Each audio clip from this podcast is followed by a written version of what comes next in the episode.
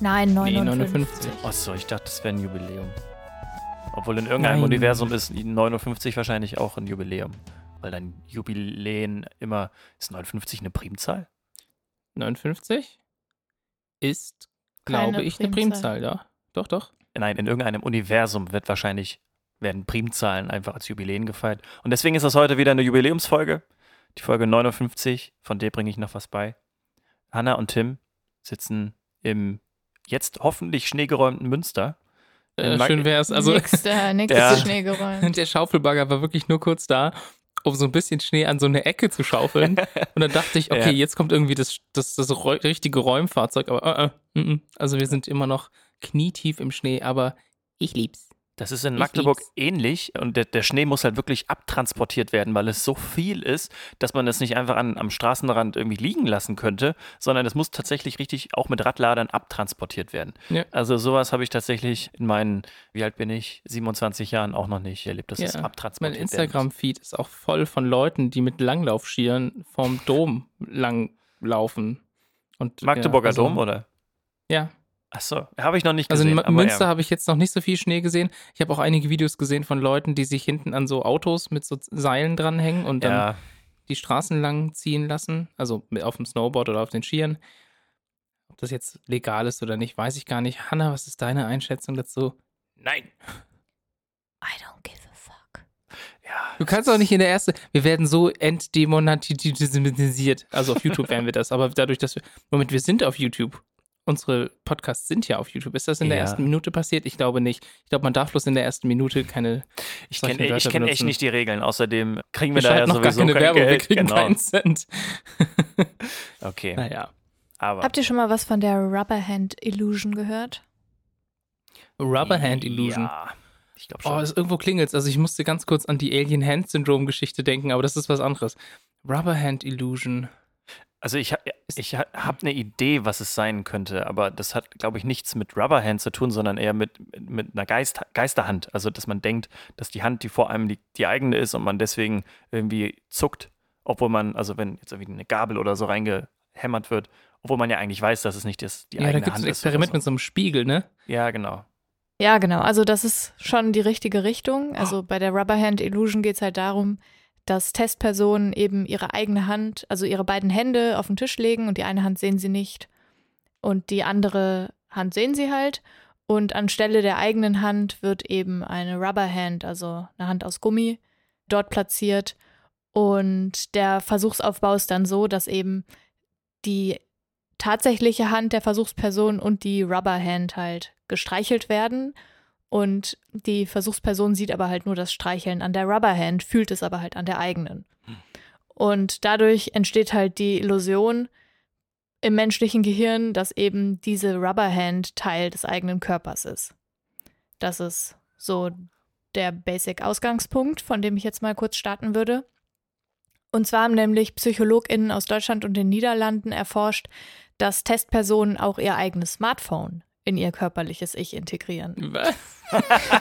ja, ja, habe ich, auch also, schon mal gehört. weißt du, es klingt lustig, aber es ergibt auch total Sinn. ja, Also, das ist, Ja, Ja. es ist jedenfalls so, dass sie eben den Gegenstand nicht unbedingt nur dann zugehörig zum Körper empfinden, wenn er einem Körperteil ähnelt. Es hängt also nicht davon ab, wie die Form ist und muss eben nicht auch einer menschlichen Hand ähneln. Und was halt tatsächlich eine Rolle spielt, ist das Ausmaß des Gebrauchs dieses Gegenstandes. Und die Frage, die dahinter steht, ist quasi, wie flexibel ist das Gehirn und ob eben der tägliche Umgang mit modernen technischen Geräten langfristig zur Eingliederung solcher Geräte in das eigene Körperschema führt. Und die ForscherInnen tatsächlich aus Münster und aus Leiden, Ah. eben in den Niederlanden und auch in Regensburg, haben eben diesen Versuchsaufbau von der Gummihandillusion übernommen und haben dann eben anstelle dieser Gummihand ein Smartphone, ein iPhone in dem Fall, vor der Versuchsperson platziert, genauso wie eine Computermaus und auch einen Smartphone-förmigen Holzklotz.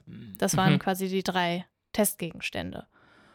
Und die eigene nicht sichtbare Hand und das sichtbare künstliche Objekt wurden dann eben für einige Minuten synchron oder auch asynchron, also das ist quasi Okay. die Kontrollbedingung gewesen, mit einem Pinsel gestreichelt, dass die Versuchsperson eben zeitgleich fühlt, wie die eigene Hand gestreichelt wird und sieht, wie das Objekt synchron berührt wird, erzeugt eben bei ihr das Gefühl, das Objekt gehört zum eigenen Körper. Und beide Informationen verschmelzen dabei zu einer Wahrnehmung. Und um die Empfindung der Testperson zu messen, haben die ForscherInnen eben einen Fragebogen eingesetzt. Außerdem haben sie noch einen weiteren zentralen Aspekt der Rubber Hand Illusion abgefragt, und zwar das Gefühl, die nicht sichtbare eigene Hand verschiebe sich räumlich in Richtung der Gummihand. Also Ah, es gibt ja. quasi so Mhm. ein, so ein Drift Ja, so eine Bewegung. in der Rubber Hand Illusion und dieser Drift war bei dem Smartphone tatsächlich feststellbar. Also sie hatten bei synchronem Streicheln das Gefühl, dass die eigene Hand sich Richtung Smartphone sozusagen bewegt.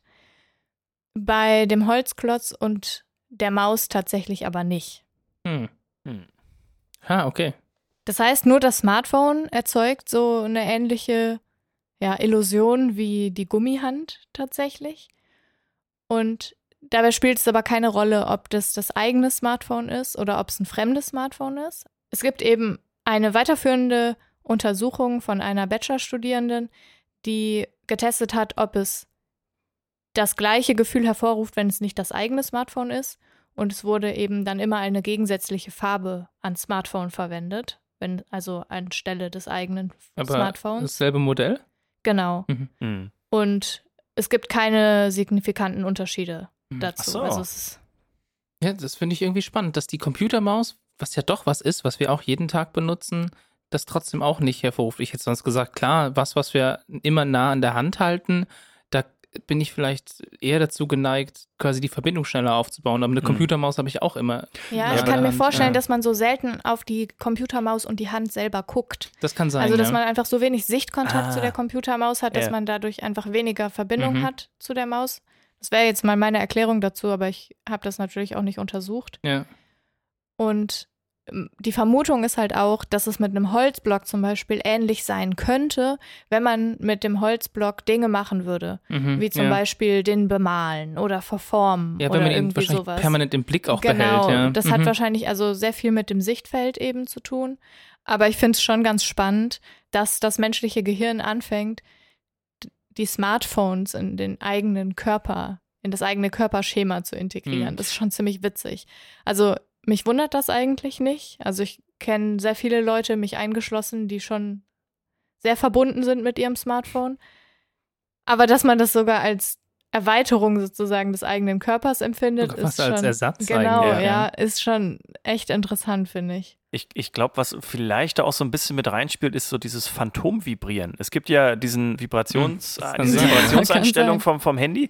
Und da gibt es halt auch tatsächlich das Phänomen, dass Menschen das Gefühl haben, dass ihr Handy vibriert, weil es quasi einfach immer eingestellt ist und es regelmäßig oder vielleicht öfter vibriert, dass man dann irgendwann auch mal das Gefühl hat, dass das Handy vibriert, obwohl man obwohl es gar nicht wirklich vibriert hat, aber es man das so gewöhnt ist, dass es regelmäßig irgendwie passiert, dass sich der Mensch sozusagen Ja. einbildet, dass es halt auch einfach so phantommäßig passiert. Ich habe das sogar, obwohl das Handy bei mir eigentlich in den meisten Fällen gar nicht mehr vibriert, sondern die Uhr. Hm. Also weil ich halt eine Smartwatch habe und die Uhr vibriert, aber trotzdem habe ich Phantomvibrieren manchmal. Ja. Also nicht an der Uhr, sondern halt am Handy tatsächlich. Bei mir ist es Ja. tatsächlich auch manchmal so, dass es nicht das Vibrieren ist, sondern dass ich das Gefühl habe, dass das Lämpchen, also das Notification, diese, Mhm. dieses kleine, die kleine Glühbirne da quasi aufleuchtet, obwohl sie nicht aufleuchtet. Also das ist, äh, da merkt man echt schon, nicht dass man da. passieren. Ja, wieso? Ja, weil ich habe kein Mobiltelefon, was dieses Feature unterstützt. Und Ach so. deswegen wäre es was, was mir nie passieren würde. Ja, das Feature habe ich auch Mein Handy kann ja. das einfach nicht. ja, Ja, verrückt. Wir sollten auch eine Studie machen. ja, zum Vibrieren. Und Lämpchen und Studien machen ist generell eine gute Idee. immer. Ja, es ist tatsächlich auch wirklich noch echt unerforscht. Also es gibt noch nicht viele Paper dazu. Es gibt eigentlich nur dieses eine eben, diese Mhm. Kooperation aus Münster, Leiden und Regensburg von 2016 und jetzt eben noch ja zwei Bachelorarbeiten und eine Promotion, die sich damit beschäftigen. Aber das ist wirklich, also im Vergleich zu anderen ja wissenschaftlichen Themen einfach sehr wenig. Ja, Smartphones sind jetzt auch noch nicht so super lange. Ja, Ja, genau. genau. Da, daran liegt es aber auch tatsächlich. Also das ist so, die Menschheit beschäftigt sich schon so ewig mit, weiß ich nicht, mit, mit äh, sch- physikalischen Begebenheiten von Schiffen, weil man einfach schon ewig Schiff fährt. Aber ein Handy gibt es halt irgendwie erst so in der Form erst seit, weiß ich nicht, 20 Jahren vielleicht so. Ja. Also, now you know. Now we know.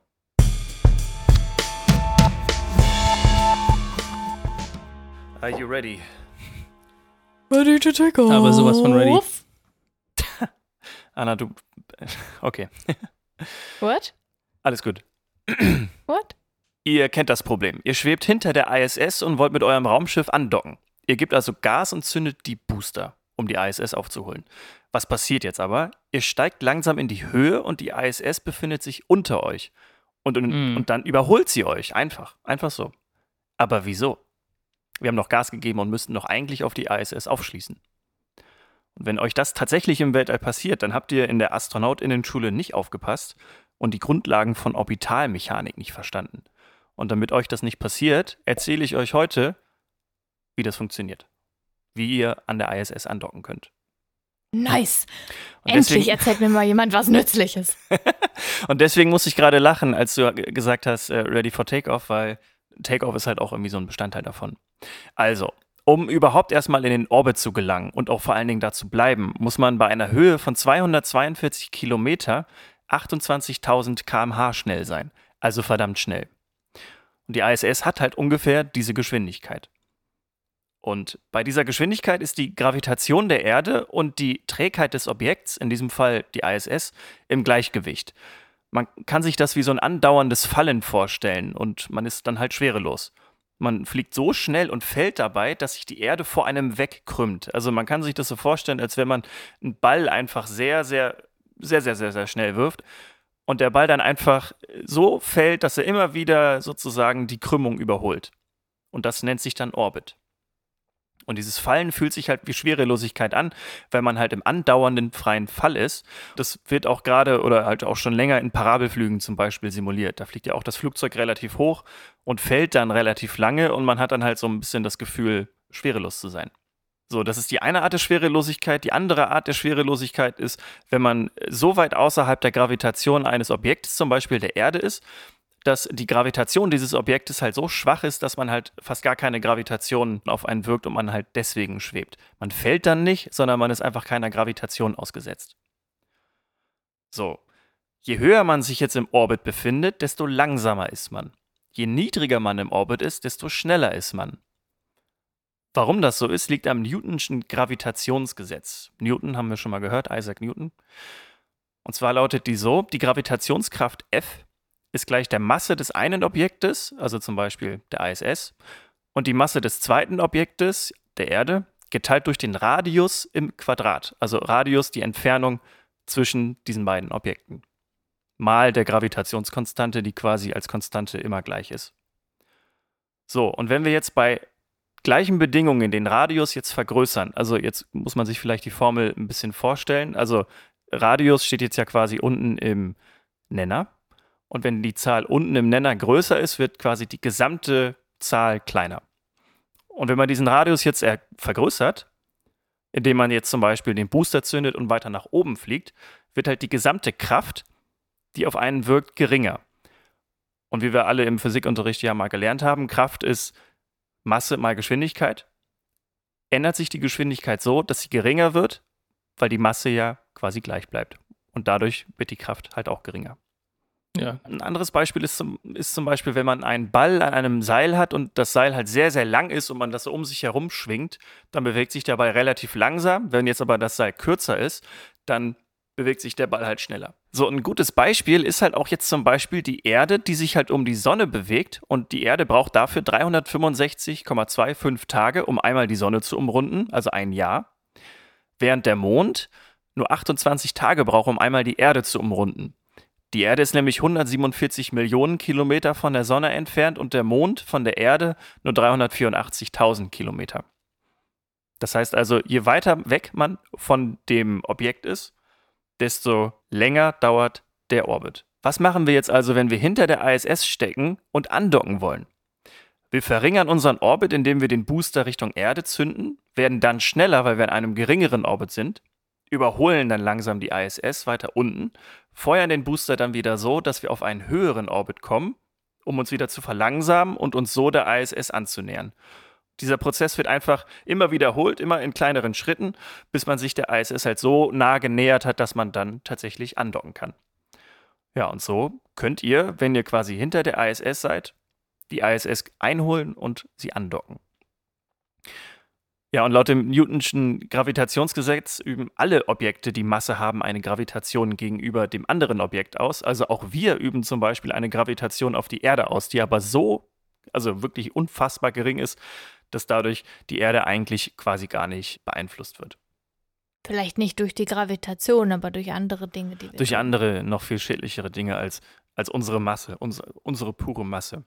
Und Ja. äh, noch ein Beispiel, woran man die Gravitation oder den Effekt dadurch auch nochmal gut erkennen kann, ist zum Beispiel der Tidenhub. Durch die Gravitation des Mondes kommt es halt dann zum Beispiel auch zu Ebbe und Flut auf der Erde. Und je näher der Mond der Erde ist, desto größer ist dann halt auch die Auswirkung, weil der Radius, wir erinnern uns an die Formel, wieder kleiner ist und dadurch die Kraft wieder größer wird. Ja, das, was ihr eigentlich jetzt wirklich mitnehmen müsst, ist eigentlich tieferer Orbit, schnellere Geschwindigkeit und höherer Orbit, geringere Geschwindigkeit. Ja, das ergibt total viel Sinn. Oder? Habe ich mir gemerkt. Ja. Kenn, kennst du das Spiel Kerbal Space Program? Ja, kenne ich. Und ich bin so kurz davor, mir das zu kaufen. Ich habe mir vor drei Tagen, glaube ich, eine App äh, runtergeladen, wo man, wo wo es auch sehr rudimentär halt darum geht, dass man halt eine Rakete baut und da sozusagen den Erdorbit verlassen kann oder in den Mondorbit eindringen kann, also da auch eine Rakete baut und dann durchs Weltall fliegen kann. Ja, da muss man nämlich genau auf sowas achten, ja. Ja, und Kerbal Space Program ist auch tatsächlich ein, ein Spiel, in Anführungszeichen. Es ist eigentlich mehr eine Simulation Das ist tatsächlich. ein, eher, eigentlich eher eine Simulation, ja. Es ist so Ja. unglaublich schwierig. Ist Aber weil es halt auch wirklich akkurat Ja. ist. Also es gibt Ja. Ja. wie heißt es gibt einen bekannten YouTuber, einen schottischen YouTuber, der bei NASA oder bei der ja bei NASA tatsächlich gearbeitet hat und auch bei Apple und damit tatsächlich einfach Menschen erklärt, äh, wie das alles so funktioniert im genauesten Detail und dieses Programm ist einfach so gut und so genau, dass es halt all diese Regeln so befolgt, dass es halt wirklich die Realität abbildet. Mhm. Ja, aber es ist, man hat halt null Erfolgserlebnisse. die Am. Anfang also, nicht. Am Das ist Anfang, wirklich ja, ja. total Es krass. ist die Arbeit, die du da reinstecken Ja, musst. ja. Ich erinnere mich genau, wie ein. Arbeitskollege mal zu mir kam und meinte, er hat es gestern Nacht endlich geschafft, also an eine Space Station anzudocken und das war Das ist er hat- krass, Also ja. er hat gesagt, das ist so ein krasses Gefühl, wenn man das endlich Ey, ich krieg das hat. Ding Ja, nicht ja. mal vom Boden hoch, ohne Ich dass es auch, eine Rakete explodiert. zu bauen, also nicht sofort explodiert. Da kann ich aber tatsächlich diese App empfehlen, ich weiß jetzt nicht, wie sie heißt, aber die ist halt deutlich einfacher erstmal gestrickt. Also du, du hast halt Raketenbauteile und kannst sehr einfach das zusammenbauen. Und ich habe es jetzt halt auch irgendwie gestern dann einmal geschafft, sozusagen eine Rakete zu bauen, in den Erdorbit zu gelangen, dann in den Mondorbit und dann wieder zurück und dann mit der Kapsel dann zu landen. Das war auf jeden Nicht Fall auch sehr schlecht. cool. Ja, aber halt äh, schlecht. deutlich einfacher als jetzt bei Kerbal Space Program. Vielleicht probier es aber einfach mal aus. Wisst ihr, wo man auch Erfolgserlebnisse hat? Ich muss ja noch das von letzter Folge zurücknehmen, als es um Rust ging. ja, ist halt so. Nicht dem Server aus letzter Folge joinen, falls ihr das vorhabt. Wir haben das nämlich jetzt anders gelöst. Wir haben alles neu gemacht. Wir haben uns umorientiert und wenn ihr Erfolgserlebnisse haben wollt auf Rust, dann kommt doch auf unseren Server.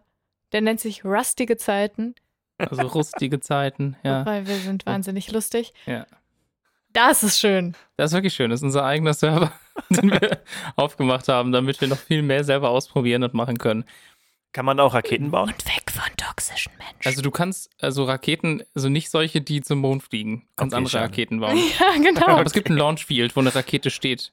Aber ich glaube auch, dass das eher so ein Aber da War-Raketending ist ist. voll viel Radiation. Ja, naja. Ja, also Okay. das wollte ich nur noch mal sagen, nicht, dass wir uns missverstanden haben letzte Folge. können, wir einfach, können wir die nicht einfach neu hochladen und das einfach raus auspiepen Ja. oder so? Ja, Geh ja, auf, genau. den, Or- auf den Server piep und dann, Ja. dann ist es, dann Ja. Ist man jetzt das eh anders, alles gut. Ja.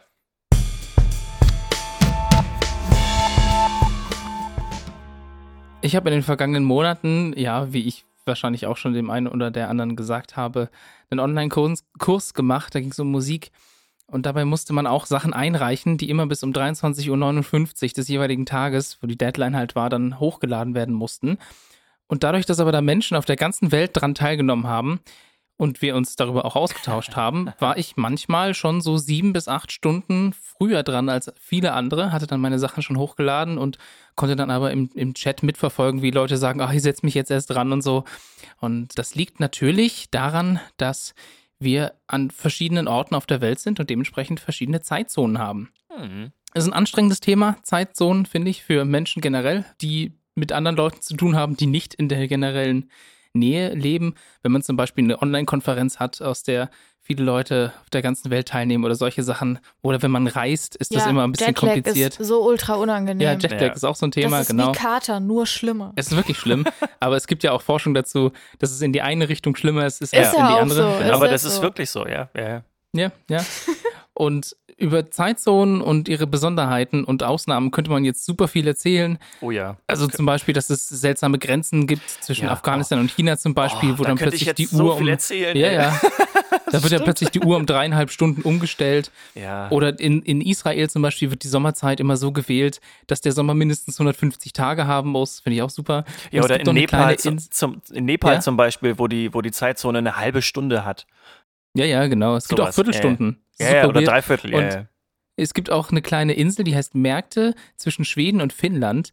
Und die gehört beiden Nationen. Und deshalb hat man sich entschieden, dort einfach genau zwischen beiden Nationen die Zeitzone zu wählen. Also es ist eine halbe Stunde früher als in dem einen und eine halbe Stunde später als in dem anderen Land. Was total viel Sinn ergibt, weil die Insel ist etwa so groß wie ein Vorgarten.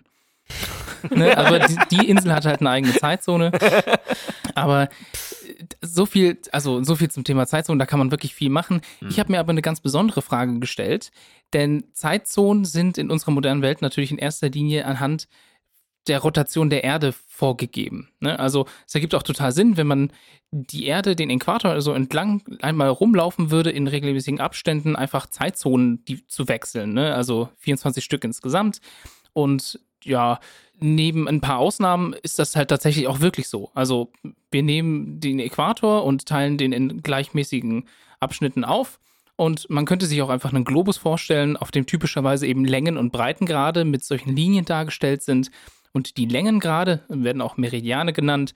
Die laufen eben vom Nord bis zum Südpol und die Breitengrade sind eben quer dazu, wie der Äquator, nur verteilen sie sich dann in Ringen hin zu den Polen hin. Das ergibt total Sinn, wenn man sich daran orientieren will, wenn man am Tag oder wann man am Tag die meiste Sonne hat, weil daran ist das eigentlich orientiert. Dabei fällt aber auf, dass die Breitengradkreise immer kleiner werden, je näher ich zu den Polen komme. Also immer kleiner und zwar bis dahin, dass sie alle zusammenlaufen hm. und eigentlich nur noch ein Punkt übrig bleibt. Also am Südpol und am Nordpol. Da laufen alle Längenlinien zusammen und ich könnte damit also problemlos alle Zeitzonen durchqueren, wenn ich einmal im Kreis laufe am Nordpol. Ja. Könnte einmal im ganzen Tag einfach äh, zeitzonenmäßig durchgehen. Und das mit der Sonne ergibt da auch überhaupt keinen Sinn, weil die Sonne geht am Südpol und am Nordpol einmal im Jahr auf und einmal im Jahr unter. Mhm. Also das ist halt nun mal so. Und deswegen macht eine Zeitzone an diesen Orten relativ wenig Sinn. Und im Nordpol habe ich dann zusätzlich noch die Schwierigkeit, dass ich dort kein Festland habe, weil das ist mitten im arktischen Ozean. Die Frage, die ich mir also jetzt selbst gestellt habe, ist, welche Zeitzone nutzt man an den Polen? ja, gute Frage. Und natürlich habe ich auch eine simple und einfache Antwort für euch. Weil Zeitzonen ergeben dort keinen Sinn, aber mit irgendwas muss man ja trotzdem arbeiten. Und am Nordpol betrifft das dementsprechend eigentlich nur Schiffe und die können sich dort tatsächlich die Zeitzonen einfach aussuchen. Meist orientiert Wirklich? man sich, ja, man orientiert sich da oh, einfach an, ja an größten Städten zum Beispiel. Also ganz viele nutzen, nutzen zum Beispiel die russische Zeit, also ja. die, die, Zeit, die in Moskau herrscht. Das ist einfach so ein, so ein Ding. Aber es, jede, also jedes Schiff kann das machen, wie es möchte. Das ist ja cool. Am Südpol, da ist die Situation nochmal anders, weil da haben wir ja Festland. Da gibt es ja auch einige Forschungsstationen, mhm. in denen Menschen aus verschiedensten Nationen zusammenarbeiten müssen. Und dort gilt aber das ja das, das gleiche Problem, nur halt umgekehrt. Und was dort oft gemacht wird, ist, dass sich die einzelnen Forschungsstationen auf eine Zeit einfach einigen, weil die können sich es auch aussuchen. Und wenn du dann quasi eine Gruppe hast, die aus Deutschland kommt, dann nutzen die meistens auch die deutsche Zeit. Ja, aber die können das machen, wie sie wollen. Aber gerade so größere Forschungsstationen, zum Beispiel die McMurdo Research Station oder auch die bekannte Amundsen Scott äh, Station, mhm. die eigentlich unter US-Leitung ist, die nutzen beide die Zeitzone Neuseelands. Ah, weil, weil, von dort die meisten ja. Versorgungsflüge kommen. und es einfach am einfachsten ist, wenn man mit denen abspricht, ja, okay. wann was ankommt, die lokale Zeitzone ja, zu nutzen. Das, das leuchtet ein, klar. Ja. Und das ist auch tatsächlich schon die Antwort. Also es ergibt einfach keinen Sinn, dort, wo alle Zeitzonen zusammenlaufen und die Meridiane quasi zu einem Punkt verschmelzen, eine Zeitzone zu haben. Das ergibt keinen Sinn und deswegen kann dort jeder tun und lassen, was er oder sie möchte was generell eigentlich auch schon im Rest der Welt so gilt. Also wenn man, wenn man sich zum Beispiel anguckt, dass China, was äh, genauso so doof, quasi ja. viele Zeitzonen haben könnte wie yeah. die Verein Vereinigten Staaten von Amerika, halt einfach statt sechs Zeitzonen nur eine hat, weil sie das besser finden, quasi alle Zeiten zu vereinigen. Oder Russland hat eigentlich elf, hat sich aber auf neun geeinigt. Oder irgendwelche Länder, die das halt dann kurz verschieben. Yeah. Es, ist ein, es ist ein seltsames Thema und da haben es die Pole fast schon einfach indem sie sagen, wir haben einfach keine. Ich finde das so witzig, weil als du angefangen hast, darüber zu reden, habe ich gedacht, so, man müsste so Zeitzonen-Hopping machen. Wenn, äh. je, wenn alle Personen quasi eine eigene Zeitzone hätten und sich die quasi irgendwie aussuchen könnten, dann könnte man den Kapitalismus austricksen, weil man immer noch gar nicht mit der Arbeit anfangen müsste. Ja. Weil immer morgens wäre zum Beispiel so um sechs oder so. Das kannst du machen, wenn du dich mit der Rotationsgeschwindigkeit der Erde umgekehrt bewegst. ja, ist, ja, aber, ja ich meine, aber wenn quasi Zeitzonen unabhängig von der Rotation der ja. Erde wären, also wenn Zeitzonen quasi people-bound wären. Also ja. man jeder, jeder seine eigene ja. Bubble hat, wo dann sozusagen genau. die eigene, eigene ja, Zeit. Ja, und das, äh, das ist total sinnlos, aber das war halt gerade der Gedanke, den ich hatte, weil ich halt, weil ich also, halt so dachte, so, fuck Capitalism, wie würde ich das mit Zeitzonen Zeit machen? Achso, wenn ich meine eigene einfach hätte, dann Dirks bestes Land der Welt. Das beste Land der Welt des heutigen Tages sind die Vereinigten Arabischen Emirate. Okay. Kein Auch sehr, sehr spannend, ja. Ja, ja deswegen, ich, ich, hab's, ich hab's angekündigt, wie gesagt, es kommen alle Länder dran. Ich erzähle es Hör auf, mal. dich zu rechtfertigen. Ja, wobei die Länder können da ja nichts für. Das hat ja, ja, meistens was mit den Regierungen zu tun. Das ist genau, das Problem. Richtig. Genau, aber die Vereinigten Arabischen Emirate liegen ja auf der arabischen Halbinsel und sind 83.600 Quadratkilometer groß. Damit so groß wie Österreich, unser Nachbar in Europa. Und die Vereinigten Arabischen Emirate haben 9,8 Millionen EinwohnerInnen. Das ist so viel wie Schweden, auch nicht unser direkter Nachbar, aber auch ein tolles europäisches Land. Die Staatsform der Vereinigten Arabischen Emirate ist auf der Welt relativ einmalig, denn es handelt sich um eine föderale absolute Monarchie. Das Einzige, was dem mal nahe kam, war so das britische Empire, also das Commonwealth damals, so wie es es gab. Aber die Vereinigten Arabischen Emirate sind, ist das einzige Land, was aktuell eine föderale absolute Monarchie ist. Es gibt also sieben Emirate, das sind Ajman, Dubai, Fujairah, Ras Al Khaimah, Sharjah, Um Al Quaywain und Abu Dhabi, das die Hauptstadt der Vereinigten Arabischen Emirate ist. Auf Bundesebene gibt es den obersten Herrscherinnenrat, das Bundeskabinett, einen Ministerinnenrat, ein Parlament sowie eine unabhängige Judikative, an deren Spitze das oberste Bundesgericht steht. Die MitgliederInnen des obersten Herrscherinnenrates wählen aus ihrer Mitte dann den Präsidenten und das ist gewöhnlich der Scheich von Abu Dhabi, der dann halt diese Präsidentschaft innehält. Und der zeitige Präsident ist Scheich Khalifa bin Said al-Nahyan. Ja, und äh, laut dem Demokratieindex vom Economist belegen die Vereinigten Arabischen Emirate aktuell Platz 145 von 167 und gehören damit zu den autoritär regierten Staaten. Ja. Was aber, ja, knapp. also ganz, ganz knapp, ganz knapp äh, gerade so, also wie gesagt, sehr autoritär. Die Amtssprache ist Arabisch und die Amtsreligion ist der Islam und die Mehrheit davon ist sunnitisch. Bis 1971 waren die Vereinigten Arabischen Emirate unter britischer Herrschaft. Und ich finde es immer wieder erstaunlich, wie viele Länder einfach von den Britinnen regierten wurde. Also, das ja. ist einfach in, ja, auf ja. der ganzen Welt, auf jedem Kontinent hast du gefühlt irgendwie ein Land, was mal tatsächlich unter britischer Herrschaft war. So, die Vereinigten Arabischen Emirate gehören zu den ölreichsten Staaten der Welt. 79 Prozent der Staatseinnahmen lassen sich auf die Produktion von Erdöl und Erdgas zurückführen. Aber mittlerweile, beziehungsweise so in den letzten 10, 20 Jahren, wurde jetzt auch der Tourismus zum Beispiel ein wichtiger Faktor oder halt auch die mhm. Baubranche. Der Burj Khalifa zum Beispiel, das höchste Gebäude der Welt mit 830 Metern, steht in Dubai. So, warum ist jetzt dieses undemokratische, patriarchale Land das beste Land der Welt? Das liegt an der Marssonde Al-Amal, die am 9. Februar, also einen Tag vor der Aufzeichnung, in den Mars-Orbit eingedrungen ist. Diese Mission dient erstmal dazu, das Marsklima und die Marsatmosphäre zu analysieren. Und die Vereinigten Arabischen Emirate sind dann jetzt eines von fünf weiteren Ländern, Russland, die USA, China, die EU, einfach auch mal als ein Land, und Indien, die Mars-Missionen absolvieren. Hätte ich im Leben nicht gedacht, dass die Vereinigten Arabischen Emirate irgendwie da jetzt irgendwie hinterher sind und Mars-Missionen äh, planen oder jetzt umsetzen auch tatsächlich. Und das hat mich tatsächlich überrascht. Und es war auch in den Medien, äh, habe ich es fast nicht mitbekommen. Also ich habe es auf mhm. Social Media gesehen, weil die Mars-Mission, die jetzt am 18. Februar auch wahrscheinlich landen wird, hoffentlich, die, die NASA-Mission äh, mit dem Perseverance Rover, der hat das quasi auf Social Media geteilt, dass da halt auch jetzt die Vereinigten Arabischen Emirate auf dem Mars jetzt quasi unterwegs sind. Aber ansonsten habe ich das in den Medien auch vorher überhaupt nicht mitbekommen. Und das war halt bei den Missionen, mhm. die halt jetzt von NASA und von ESA ähm, organisiert wurden, halt irgendwie klarer. So, und deswegen hat hat mich das sehr überrascht und auch ein bisschen gefreut, dass auch andere Länder, die, von denen man jetzt eigentlich nicht erwarten würde, dass sie wissenschaftlich jetzt, sage ich jetzt mal, das irgendwie so hochhalten, quasi auch solche Missionen machen. Und äh, ja, deswegen sind die Vereinigten Arabischen Emirate heute das beste Land der Welt. Federführend für diese Mission ist übrigens die Technologieministerin und Vorsitzende der UAE Space Agency, Sarah Al-Amiri. Und so dass nämlich. Halt, dass halt auch in so einem Land dann auch eine Frau als Vorsitzende der UAE Space Agency federführend diese Mission halt auch leitet und voranbringt, ist auch ein gutes Zeichen auf jeden Fall. Und dann ist sie hoffentlich ein Vorbild für viele andere Menschen, für viele andere Frauen in dem Land. Und hoffentlich reagieren dann auch einfach die regierenden Männer einfach auch mal damit, dass sie einfach Frauen auch viel mehr ja, Möglichkeiten, Plattformen bieten und ja, sich mit einbeziehen. You go, girl. Yes.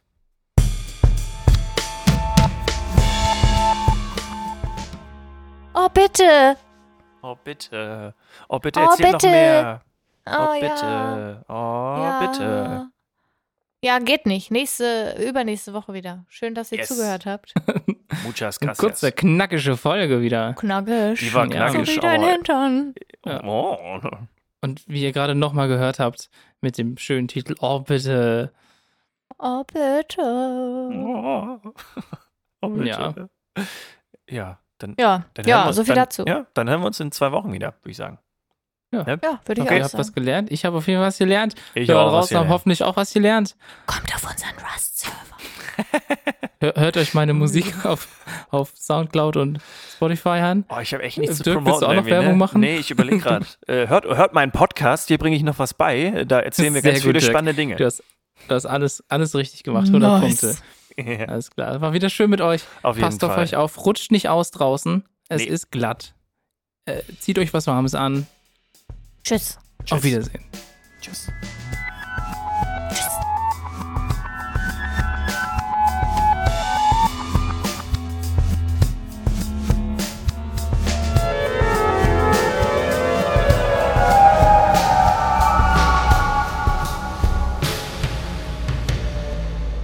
Und die Themen für heute. Na, Sire, was sind Ihre Themen für heute? Alles ist, alles ist relativ normal. Gut. Gut.